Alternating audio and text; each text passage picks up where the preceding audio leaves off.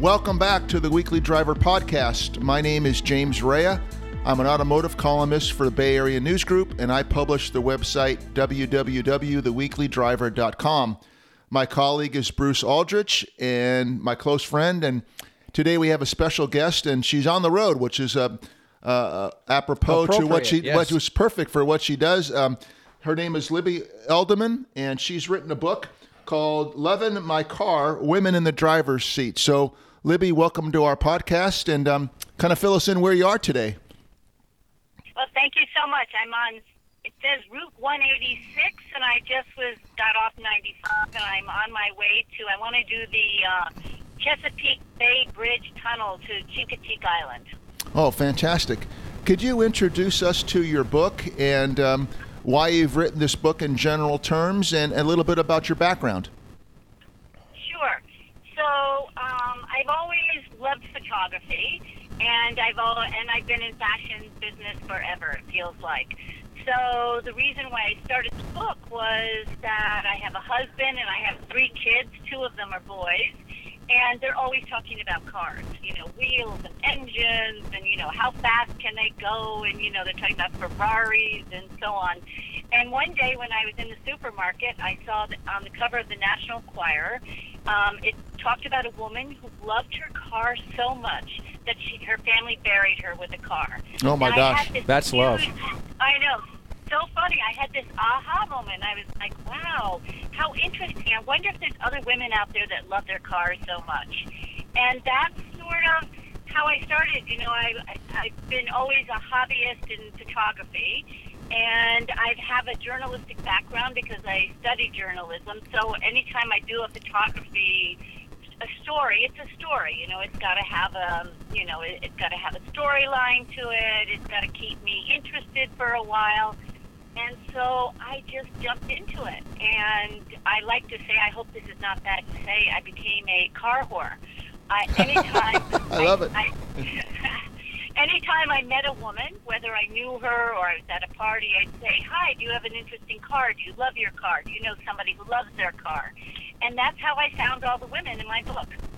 That's that's interesting. Uh, uh, oddly enough, we found I guess what you call a car whore, uh, a woman in, in town here in Sacramento that also she was a designer and she bought a Yeah. 1986 Jeep Wagoneer with the uh, wood Yeah. siding and and her story was exactly what I'm thinking yours is going to be. She just, you know, it it's the car spoke her brand. It was like an extension Yeah. of, of her brand, so she loved it. Yeah, yeah, they they do, and I found that um, you know, I was trying to think before this podcast, like, do, I mean, they definitely think of their cars a lot differently than men. They um, they sort of love their car more. It's much more emotional. Sometimes it's like another family member. Sometimes it's a best friend. Um, it's it's part of their life. Libby, uh, I remember another book we discovered a number of years ago in a whole different way, also written by a woman, and it was about um, the women who are ambassadors at automobile shows. That was called The Sirens, something about the sirens, and dated back to the 30s when uh, women in big hoop skirts and so forth first were the, the models in front of uh, presenting the cars at, at big automotive shows and that whole industry has changed. But it was also written by a woman who who represented some of these women in their modeling careers. So that was another automotive book um, written by a woman, but in a whole different area. Have you found that Yeah. in the in the women that you've introduced or to the public, I guess, from your book, are any of them race car drivers, or are they people who also have families like yourself, or in all different areas? Uh, I mean, it is such a wide variety of women, but I did actually, you know, I started this project about 20 years ago. Now, I have not worked on it solid for 20 years, but in that 20 year um, period, I moved around. I moved, um, I was in Westchester County, then I moved to Florida, then I moved back to Connecticut. Um, I, um, I actually lived in uh, California for a while. So, you know, where whenever I lived in those areas, I would, you know, find women to photograph. But when I was in Florida, there was a racetrack. I think it's called Moroso Racetrack, and I did photograph a few women. Uh, one person specifically in her race car there. Um, one woman who was a race car driver, but I photographed her in her personal car at home. And then the most fun was uh, this woman I photographed who drove junker buses. She raced junker buses. Oh, my you Know, gosh. where you do the Holy figure, smokes. you do the figure eight, and and you know the buses are beat up, and you know the whole goal is to cross that that middle without getting hit. And um, but what was so funny and interesting about her was that her real life job was driving buses for special education kids. Oh, how sweet. Yeah. Huh. So I s- she learned how to drive slow and safely, and she learned how to drive fast and crazy. That's great. So I, you mentioned in you mentioned in a press release that about the, the purpose of the car for these women, and you list some purposes. What could you explain that? I, um, I'm just trying to think what I said that those Um, purposes Yeah, were. I Is- one was like to protect, be eye catching, and add value to one's life. Oh, so, um, as I said, they had so many reasons for buying their cars and loving their cars. Um, I think that it just added something that it added like some excitement to their life. It added, you know, something that they didn't have or didn't realize that they didn't have in their life. You know, once they owned this car. I, I'm, I think I'm answering your question. I'm not sure. Yes, Did I, I, I think I think that's a. I just never heard the term add value to one's life, and it when you when it's said, it just sounds Yeah. perfect. Yes. Well, I think I think that they realized once they bought the car how important the car was to them, and I think that's what that um, what that means. Um, that it's it just became this this love of their life and something that they didn't realize that maybe they were missing. You know, it gave them an added something to do. You know, some of the women are retired, and it was and they didn't. You know, they didn't really know what they might want in their retirement and then they discovered wow you know this is adding extra fun for me this is giving me more of a purpose you know i've left my job and now i'm at home so i think that's you know really what a lot of women discovered with their cars. Do you feel that way about your car, Libby? no i don't. I don't feel that way about my car. I'm hoping that this car gets me to where i want to go. I was- um, but that's um I do love I do love cars, but not as much as these women do. I was going to say, if I were your husband and you talked about the love of your life being your automobile, if I wasn't secure, I would feel a little insecure being being one of those women's husbands. so, It- you know, you know, a lot of the women who do have a car that bought a car, um, some of them bought it because their husbands had a great car and they re- saw how much fun it was, and they they sort of said, you know what, I want that too. You know, I can, I I want to have something fun in my life too. So that's um, so they saw that in their husbands and they did it. But for sure, I do not love my car more than my husband. thank you. I assume some some of these women it's a it's a social avenue. I mean, you could go to, to car shows. You could just you know Yeah. different groups have uh, you know get-togethers, and, and so there's a social aspect to it too. I suppose, right? Yeah, some women, some women definitely. I found that they did bring their, um, like their husband surprised them with a car, and even like freshly painted, maybe even um, redone in some ways. Totally surprised them, and then the woman started to show them in car shows. And but it actually became more of I think a husband and wife thing. I didn't really find a woman that really fell in love with that aspect of it. And it's interesting. I did go to a few car shows in the East Coast, and I didn't find a lot of women that were showing their cars. That's interesting. We uh, we've on the West Coast here. Bruce and I and other friends have gone to Monterey Auto Week, and I remember a Yeah. woman five or six years ago who had I think the third or fourth Toyota Corolla ever made, and she, Wow. you know, she was next to maybe a Bugatti or a Ferrari or something, and there she was with her little Toyota Corolla, and she was as proud of that car as anybody who had any other car, and uh, it was great great to meet her.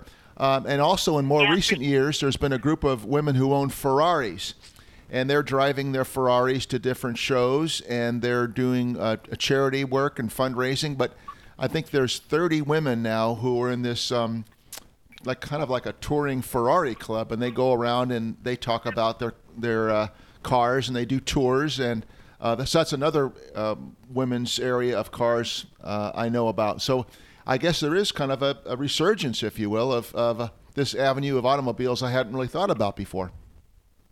Yeah, for sure. And um, it's interesting. You mentioned uh, Corolla.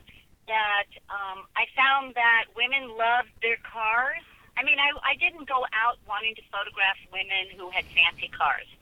Um, granted, I do have some fancy cars in my book because I was in Florida, and um, I think I found quite a few there and in, in, the Northeast. But it was really it, what was important was that they just really loved it. And my favorite woman in the book is her name is uh, Jean MacArthur, and she had a 1981 Toyota Corolla, and it's yellow, and she named it Buttercup. Oh my gosh! And you know when I when I it fell in I, when I interviewed her, I just fell in love with her because she said I've always had um, used Oldsmobiles, and I went to the usual. I needed a new one, and I went to the car place that I normally go to buy, and she said I looked over, and there was this little yellow Toyota talking to me. Come look at me. Come look at me. and she went and bought it, and it was the first time she ever bought a new car in her life, and she just loved that car, and she had everything in it that she needed to go to dances. And she was older when I photographed her. She was, you know, maybe in her 80s, and she's no longer alive, unfortunately. But um, I just loved her.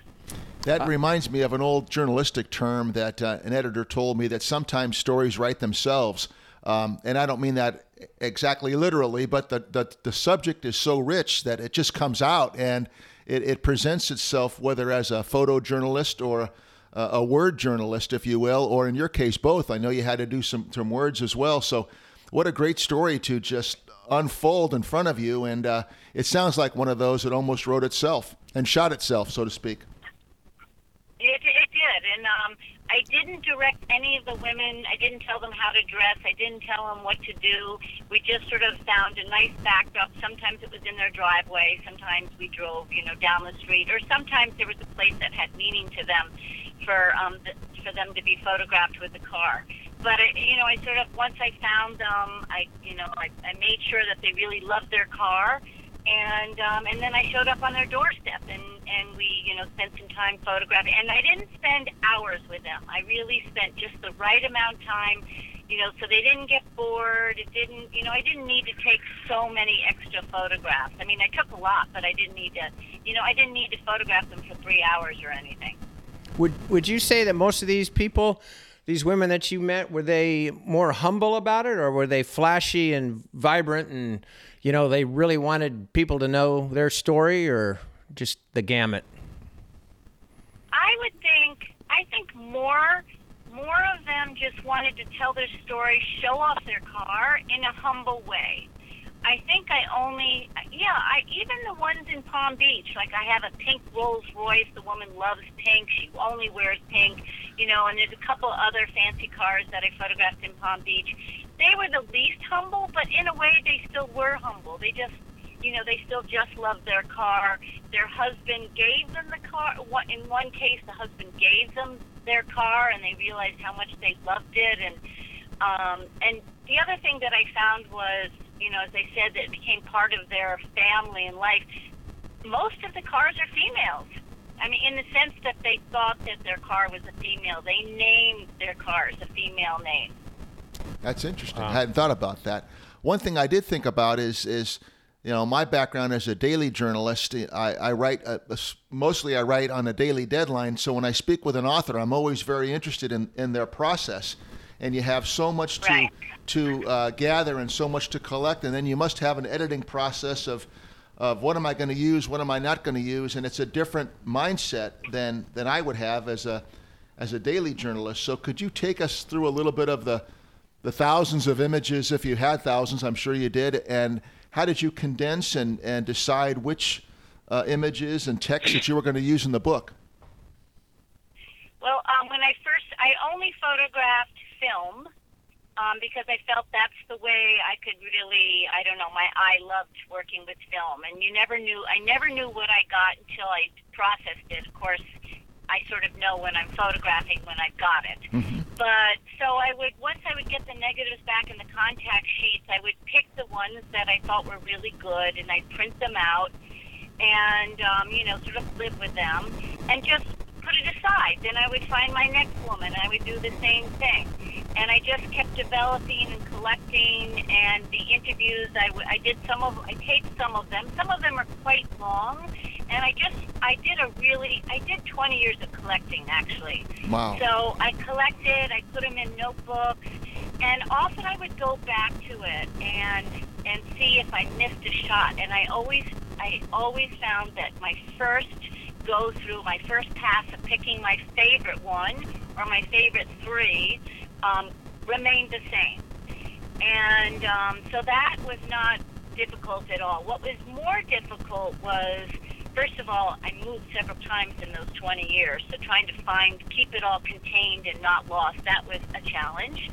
And then once I decided that I was really going to finish this project um, and make it into a book, I had to really go back and look at every single interview. I actually had to find every woman again and get their releases if I didn't have them, and I re-interviewed them.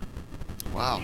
And what I did, yeah, so then what I did was I didn't want it to be a long interview. I really wanted it to be very concise, um, short and sweet, and grab the reader. It was really more about the photograph and um, this condensed story. So then I just condensed it. And then um, I worked with my a designer who designed the book, and um, you know, started we we picked one of every single woman, and it was um, that was the easy part. And then I decided that there were some of the one shots I didn't like as much, so I needed to find some more women. So in the last year before I published it, I, I went around and found about 10 to 15 more women that I could photograph. Wow. That's a, that's quite a process. No wonder it took 20 years. No, huh? that's yeah, that's a, that's a lot of dedication. That's that's great, Libby. What have you? Um, uh, I know that the book is uh, people can pre-order it on Amazon. Uh, I guess um, as of April twelfth. Um, what have you? Yeah, actually, yeah. Go right ahead. Yeah, they actually moved it up. They Okay. moved it up so you can actually get it. You can actually physically get it on Amazon right now. Fantastic. I'm glad, I'm glad I asked, and I'm glad you, you filled us in. We'll we'll Yeah. make sure to provide a link on on our different podcast outlets to the book. Um, have you had um, the women who you interviewed uh, for the book? Um, have they seen advanced copies? And if they have, um, what has been their reaction? The Weekly Driver podcast gets support from AmericanMuscle.com, your late model Mustang and F 150 authority, bringing you the hottest products and top notch customer service for over a decade. No one makes it easier to modify your ride. Visit AmericanMuscle.com today. They have not seen advance copies because I've been sort of waiting for this month to come, and I haven't actually done my own shout out yet of the book. Um, again, waiting for this week, and so um, I have not. I've only no, I have. They haven't seen it yet, and but I, I'm sure in the next two weeks they will see it, and. Um, Two women actually have reposted their own photographs on their um, Instagram, so they like it. I think I don't know if they um, they must have pre-ordered it and gotten it. And Yes. then I'm actually blow, I'm blowing up their pic, their print, and I'm blowing up a beautiful big print for them to all have and send it to them. Fantastic. That's nice. Um, which they don't they don't know that. I'm going to send that to them next week. You're going to have, lot- if not that Yeah. they were already not your friends, but you're going to be, they're all going to be very good friends now, but they're going to be, get a nice surprise. I That's a, that's a very nice gesture. I know. Libby, I know. Libby, yeah. Well, I yeah. go ahead. Yeah. Do do any Go of ahead. I'm waiting for you. Sure. Do you? Does any of your uh, the people you talk to, do they uh, work on their cars, change the oil, pull the plugs, that type of thing? Oh, yes, for sure. Some of them do. Um, absolutely, some of them do. And I'm just trying to think. I don't think I can point out which ones. There's a woman in the book that I photographed most recently. She has like six cars that she loves, and they're all different, you know. And they're all. They're not all American made. There are a variety of them. And she had actually met her husband um, because she was selling one of her cars, and that's how she met her husband. And he owns, I think he owns a gas station or he owns something, but she totally knows how to change the oil, pull the plug, do all that stuff. That's one of the ways I think, at least guys, that you kind of bond or or create trust with the car is by working on it and knowing how it works. Yeah. Yes, the, yeah, the- I'm not sure. I probably don't. They probably. I probably don't have that many women that do that, but I know there are some. Sure. uh, Libby, when but you when they you all make they, they all make sure the cars are really beautiful. I have to say, they were always like um, very shiny. They keep them beautifully. Lots of them cover them. You know, they're inside garages. You know, they they take really good care of them.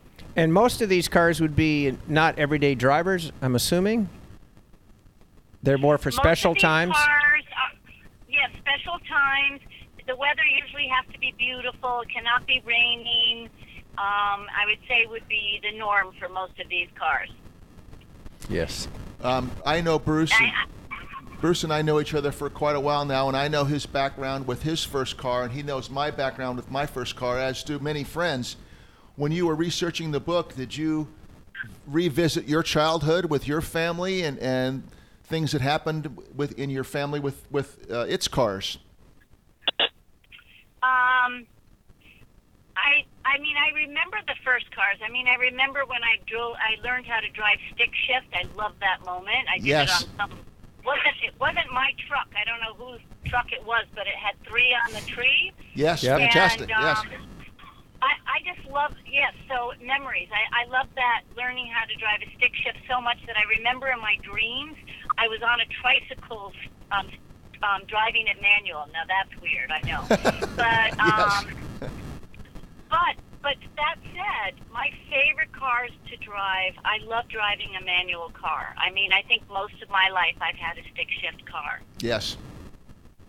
I just read. a And, um, I just read a story, um, either on Forbes or one of the business magazines, that in 2019 there are still 40 cars you can buy with uh, stick shift manual transmissions. Uh, and of course, you probably know it as well as I do that the percentage is now f- four or five percent of cars Of have- all cars, yes. of all cars have Yeah. manual transmissions and and Bruce is a little bit younger than I am but not by much and that's how I was you know taught on a stick shift and you better learn how to do it now because that's what you were going Right. to drive and um, it's all changed with you know CVT transmissions and all that but there is something uh, to your point there's something wonderful about shifting gears there, it, if you like to drive you like that part of it It's- you're connected to the car Yeah, that's true. Hundred percent. You feel like you're driving. I, I like to feel like I'm driving. I love driving more than anything. So to me, that that adds a great new uh, component to it. Can you can you give us any tips for photographing cars?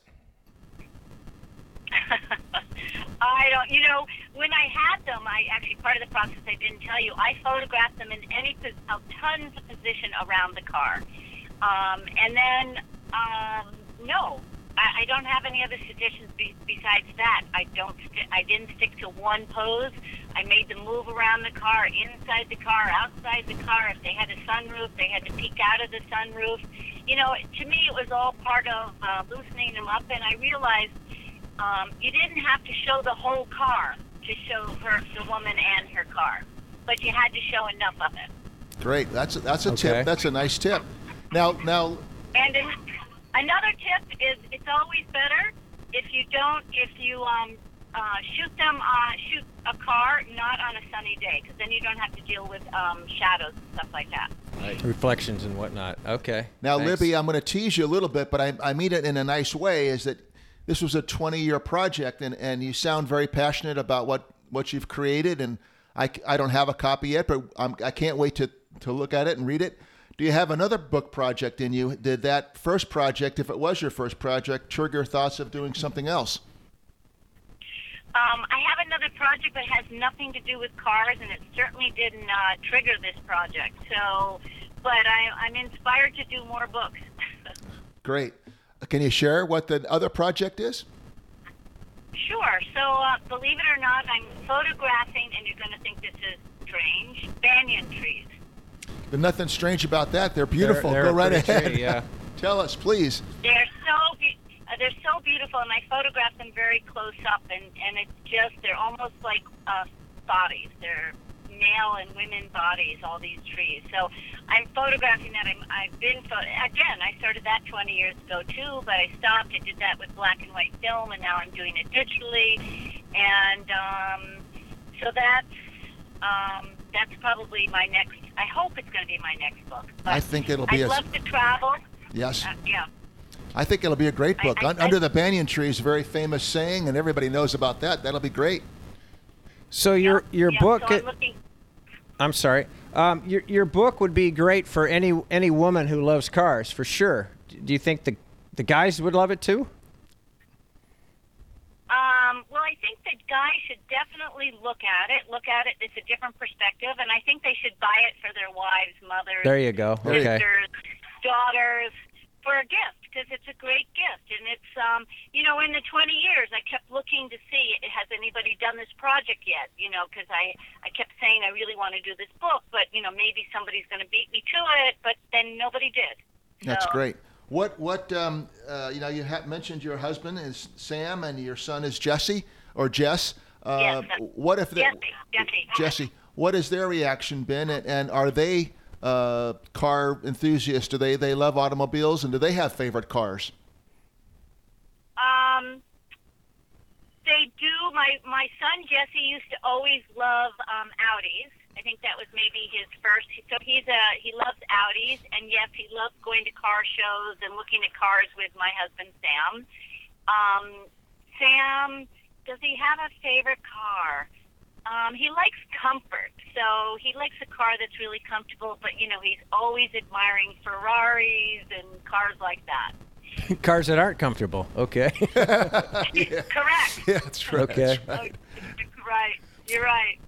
Well, uh, But you know what else is interesting? You know what else is interesting? Please. I realized um, through um, my life of having kids and, and moving, and as kids get older, you you have to think of the the car that's right for you at the time. So often, you know, like I remember when I met my husband, he had a really nice BMW, and then when we had kids, we bought a Volvo, and then we bought a Suburban when we had three kids and two dogs. And it's so interesting how, you know, whatever's going on in your life and how it's growing, it forces you to think differently about a car. Absolutely. Yeah. Absolutely, Different. great. You need for a different mission. Yep. I was going to say that sometimes even um, when uh, we've driven, I've driven cars that are by and large made for families, but they're so different these days and they're so efficient that you could have a family of one in a in a van, and you could have uh, you know a smaller family in a smaller sedan because it's big. So the the cars are evolving so much that what was a car always for a family can now be a car for a different person. I guess that's what I'm trying to say. Is they're Sure. so versatile that um, that's another Yeah. another part of the industry that's that's fascinating. So, Yeah, you're right. You're right. Libby, um, Right. what else? What else have you discovered? Uh, can you say without using a name? Um, is there was it Buttercup or was there another woman you shot in the book that, that was your favorite, or who was your favorite? Well, I think that I mean I talked about Jean, who was my favorite with Buttercup. Yes, Um, there was another woman, and I can't remember her name. I'm so sorry. that's all right. Um, but she, what I loved about her, and I only put one uh, one photograph in her, but I photographed her twice with her car because the first time I photographed her in Florida, she had bought a red car, and I can't remember if it was a Toyota or something like that. Maybe a Dot. No, I don't know what it was. Can't remember. But she want it needed to be painted, so she took out the house paint, extra house paint that she had, and painted her car yellow and white to match her house, which was yellow and white. Oh, my. God. And then, and then, and so then five years later, she called me up and she said, I just repainted my car again. So I went to photograph her, and she was a graphic designer, and she was totally into this uh, cartoon called Tank Girl, which I don't never heard of. But anyhow, the whole car she had painted in this graphic sort of story of this tank girl and it was wild and crazy and I dragged her to the local junkyard and photographed her in that. Oh, fantastic. And so that was like such an experience, you know. And she doesn't have the car anymore. She did end up selling it, but um, I, you know, I had these two great photos of this one car and her, and it was two different parts of her life, I suppose. Another great story that would, what I, as I said Wacky. earlier, would write itself almost. But that what a, what a great great way to wrap it up. Um, Libby, thanks. You're, you're obviously that you had a lot of um, enthusiasm and passion in your book. I I can't. I'm sure Bruce feels the same way. I can't wait to see it, and we want to thank you for for being our guest today on the Weekly Driver podcast. You just have a a niche area that I think the book, for what it's worth, the book's going to be really successful. So. Uh, thank you, um, Libby Edelman. And uh, to remind everybody, her her book is called um, "Lovin' My Car: Women in the Driver's Seat." And as she explained earlier, it's now available on Amazon. And um, thank you very much for your time this morning. And be safe on your drive. Thank you so much, and I will, and spread the word for me. All right, you will bet. do. Take care. Thank you again. Bye, bye, Libby. Okay, Bye. I'm on. I'm on the road. Bye bye. Bye bye. The Weekly Driver podcast receives support from AmericanTrucks.com, your late model Silverado, Sierra, Ram, and F 150 online aftermarket retailer, bringing you all of the hottest parts from accessories to lift kits, from wheels to tires and winches. AmericanTrucks.com has the knowledge and know how to make your wildest dreams come to reality.